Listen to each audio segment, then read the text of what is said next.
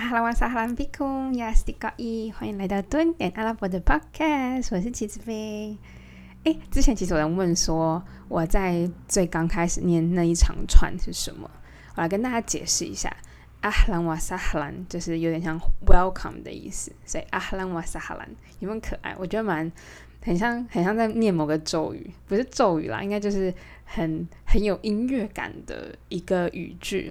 所以阿兰瓦萨哈兰就是欢迎的意思，然后 bikum 就是呃给你们阿兰瓦萨哈兰 bikum 就是欢迎你们，然后 astigoi astigoi 是朋友的复数，然后 astigoi 就是我的朋友们，所以就是欢迎我的朋友们。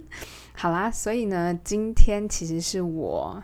哎，对，今天其实是我可以出门的第一天，但由于我觉得现在无症状患者实在是有点多，所以想说，嗯，就还是把自己再关在家里一阵子好了。那就闲着也是闲着，就赶快再来录第七集。然后第七集这件事情呢，其实哦，这个主题其实是呼应到这一周会上的 YouTube 影片。这一集是在讲约旦的婚礼，我的巴勒斯坦公主要出嫁。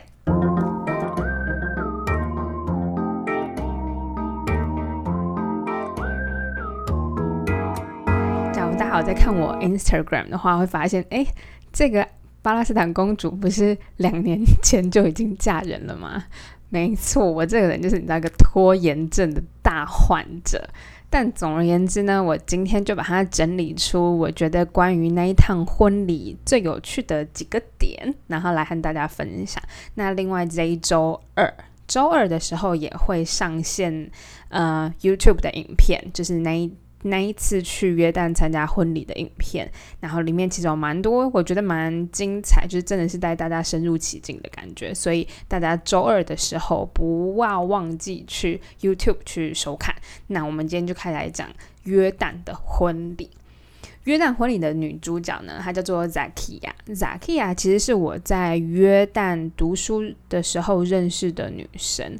那那个时候她也读约旦大学。他那个时候，他好像小我一两岁吧。他本身蛮喜欢亚洲文化的，不止台湾，他还很喜欢韩国文化。其实阿拉伯人很喜欢韩国文化。总而言之呢，就认识他。那他本身是巴勒斯坦人，大家对巴勒斯坦。印象可能比较没有那么熟悉，就是只知道巴勒斯坦跟以色列的议题嘛，所以也是因为这样子，很多巴勒斯坦人是没有办法继续住在呃他们原本的土地上，所以很多到达了约旦或者是沙乌地啊等等的，所以他本身是巴勒斯坦人，出生是在约旦，那他们家族就是他们整个家族都是巴勒斯坦。我那个时候认识他真的是蛮幸运的，就是我一刚开始去没多久以后认识他，其实是因为他跟我们系上的一个朋友是是朋友，所以我们就是有点像转介绍以后认识他，他非常的照顾我们，所以在一刚开始的时候，可能又特别是女生的关系吧，所以我们两个很快很快就变熟。那其他跟我同期去的留学生是两个男生，所以中间会稍微有一点隔阂。所以那个时候，我其实每天下课，我们几乎都腻在一起。那时候我印象最深刻的一件事情，就是你知道患难见真情。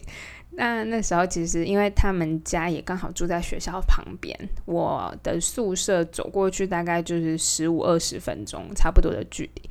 那时候就是约旦下了百年难得一见的大雪。那大雪之前，他就先打电话给我说。你要不要来我们家？因为他们家是有暖炉的。我们那时候穷学生，我们租屋处是没有暖炉，非常非常冷，所以我们能做事情就是一直包毯子在身上，但整个屋子是很冷很冷的。假如大家有在那种寒带地方住过的话，就是你包再多棉被，其实没有什么用，因为外面的空气是非常冷，除非你的房子里面是有地暖呐，或者是有壁炉的，你才会真的。就是真的会差非常非常多，所以那个时候我就在大学的前一天就去他们家住，那一住我就住了一个礼拜，因为那个雪就真的是下了一个礼拜，是暴风雪的那一种，所以我就在他们家，就是吃喝 吃喝玩乐都在他们家。那他也就是他非常非常的好客，所以那时候其实我们物资很缺乏，就是因为大学所有的店都关了。现在有店的话，又要走过两三个街街口，就是两三个 block 才可以去另外一区买面包啊、买蛋，就是一些民生补给品。所以那时候我们就真的是两个人穿的那种高筒靴子、雪靴。我以前。对于我而言，雪靴高筒跟低筒只差在型，就是你知道款式流不流行。但我那一次是真的感受到，原来哦，靴子要买高筒，是因为只要你雪很深的话，你是需要一个高筒的靴子。总而言之呢，就是那时候真的是患难见真情。我就在他们家待了一个礼拜，他就知道又喂我吃，又反正就是对我超级超级好。那之后，我们其实还会共度很多，不论是我的低潮啊，或者是他的低潮时候，都彼此陪伴。所以他在我约旦留学的时候，是一个非常重要的朋友。那 Zakia 呢？他后来认识他的先生，他们的故事很神奇。他们其实从小就认识，他们是幼稚园的同学。那幼稚园毕业之后，他们其实是没有什么联络的，就只知道有有这个人。命运真的是很奇妙啊！所以他先生 Ibrahim 其实跟他哥哥和弟弟一直都是朋友的关系。那他们也就后来在聚会上又有了交集，所以彼此又在联络联络，最后有了情愫。他说他那时候见到他，就是重新再见到他的时候，他就觉得他这辈子就会是他了。真的蛮难想象，因为其实蛮多结婚的。朋友都会说，他们在见到对方的时候，就是心里已经有闪过那个念头，或是有感觉到。我觉得一切都太不可思议了。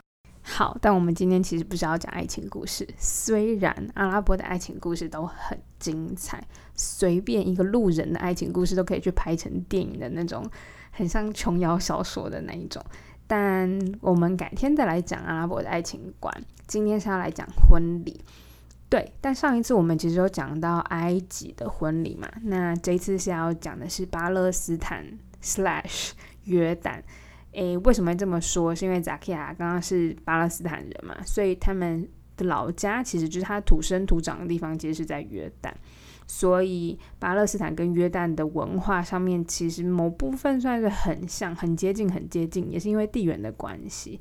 但假如大家礼拜二有去看影片的话，就可以看到哪一些是巴勒斯坦的元素，我觉得非常有趣。那今天呢，我就挑了几个点来讲约旦 slash 巴勒斯坦的婚礼有什么值得我们注意的。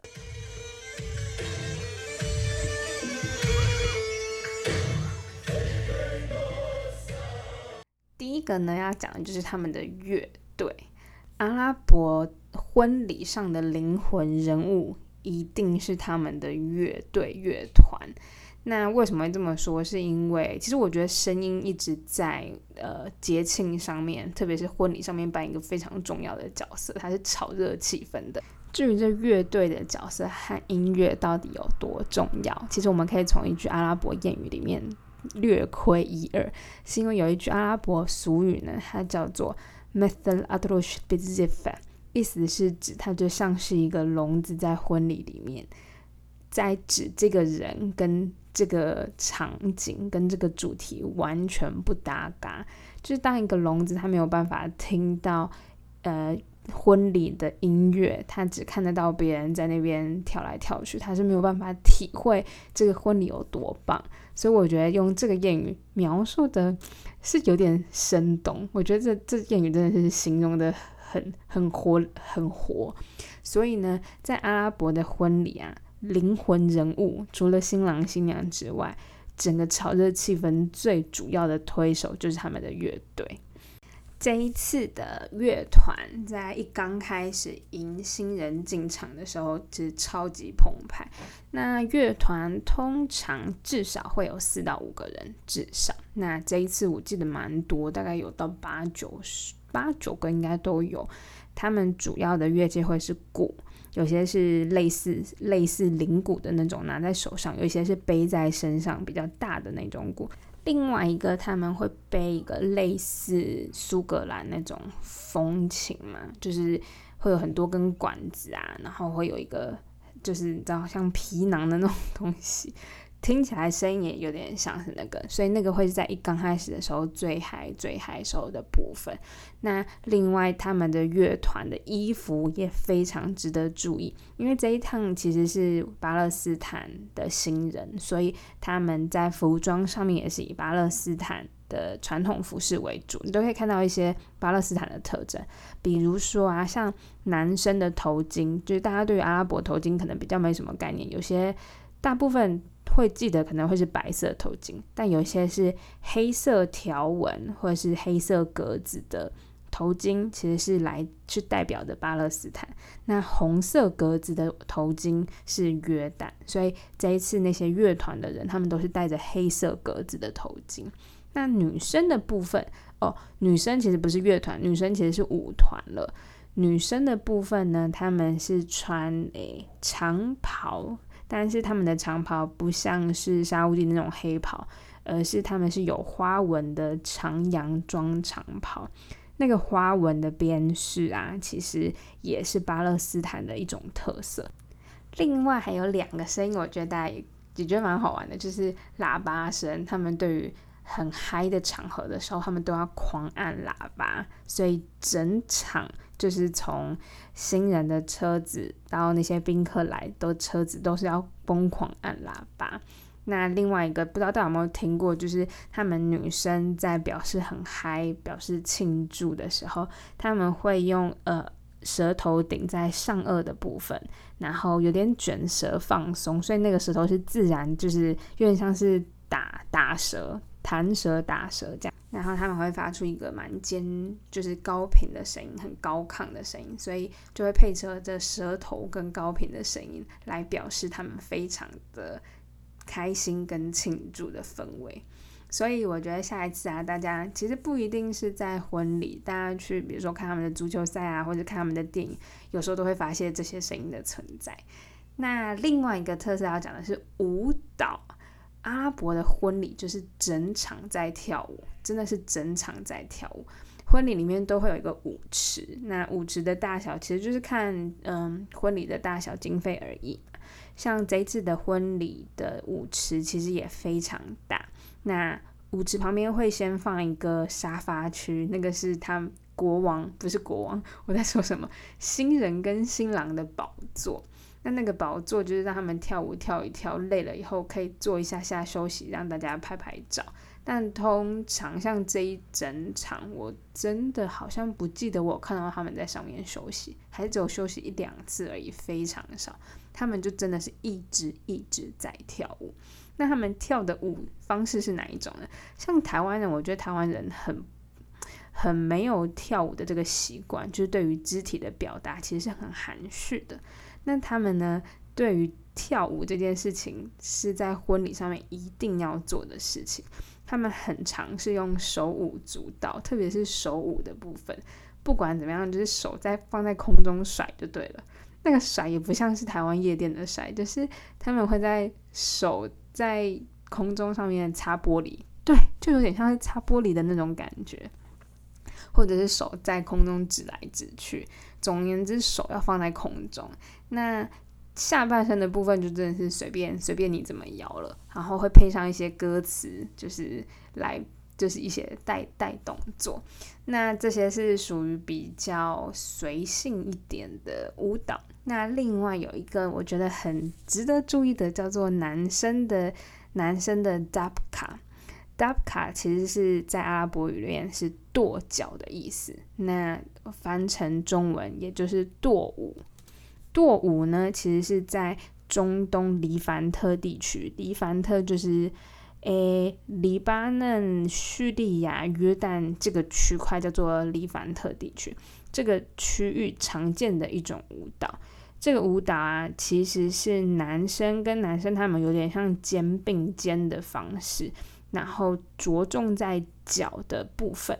那刚刚讲到说跺舞嘛，所以就是他的脚会很用力的踩踏地板，有节奏的踩踏地板。嗯，那其实这个舞蹈对最常见是在中东，其实后来好像在土耳其跟希腊那边都有传过去。所以 Dabka 我觉得很可爱，就是他们有点像是排排站。排排站，然后手搭着手，在很用力的踩踏地板，那个节奏也是很好玩。嗯，那个节奏不像是踢踏舞这么快，但是那个节奏是大家都很有志一同的的舞蹈，叫做 Dub 卡，大家可以去查一查。那这次的婚礼里面其实也有拍到。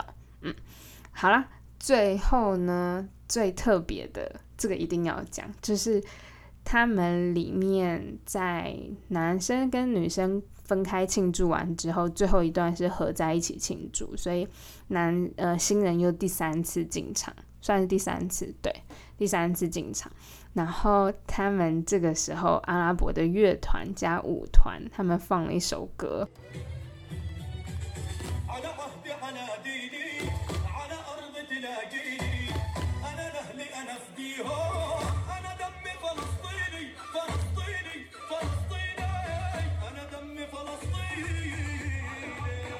这首歌真的是整场大家就超嗨，因为都是巴巴勒斯坦的家族。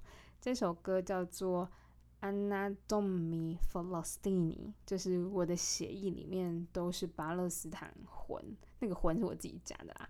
那意思就是说，我的血液里面全部都是充满着巴勒斯坦。我觉得这是一个非常非常爱国，或者是爱。很爱、很认同自己的这个民族，然后也是因为他们算是流亡在外嘛，他们没有办法回到巴勒斯坦，即便约旦就在巴勒斯坦的旁边，但是他们是没有办法回到自己的土地去办婚礼的，所以他们放了这首歌来象征，然后并且是很渴望自己是能够回去，并且宣誓他。自始至终，即便他今天是在约旦，在其他的国家办这场婚礼，但是，呃，Anna Domi Falastini，我的协议里面都是充满着巴勒斯坦魂。我真的是听到那边，我的整个鸡皮疙瘩都起来。就是天哪！我今天就算假如我今天在国外办婚礼，我也不会办说，也不会放国歌。对啊，我真的觉得这个民族情怀是蛮不同的耶。对。但我觉得真的那个他在就是，而且是全场大家对于巴勒斯坦、法拉斯蒂尼，他在唱到这个歌词的时候，大家是非常非常有共鸣的。哎，真的是蛮蛮蛮奇妙的一个对于自己国家跟民族的这样的情感啊。好啦，但是我可能在这边讲都是属于比较呃。都是点列式的在讲说巴勒斯坦跟约旦的婚礼有有什么样的特别，但巴勒斯坦这样的婚礼其实真的很需要视觉去看，就是视觉去看到说哦他们的舞蹈到底是怎么样的呈现，然后影片中的音乐，他们的音乐是哪种风格。还有就是刚刚说的那个，我的协议里面是巴勒斯坦魂的这这个歌，我在里面其实有把歌词写出来，所以大家可以去看一看。哎，其实这一场婚礼其实是两年前，然后她现在已经是一个孩子的妈了。我那时候我有看到她就是大肚子怀孕的时候，我们都还要见面。后来就因为 COVID 的关系，所以。就她现在宝宝出生是一个女生，一个很可爱的女生。我还有会抱得到她宝宝。那时候想说，因为那时候蛮常出差沙乌地，就想说，诶，下一次出差说不定就可以抱到她宝宝。殊不知她宝宝 现在都已经快要会爬了，我还还是没有办法抱到她。唉，不知道下一次看到他会不会就是已经去了幼稚园之类的。小朋友的成长速度都飞快。好，那最后最后呢，别忘记真的要去看一下 YouTube 的影片，礼拜二的时候会上线。然后记得锁定 Instagram，有我更多的即时动态哦。虽然最近躲回台湾过年，嗯，那等你阿拉伯，我们下次见，啵啵。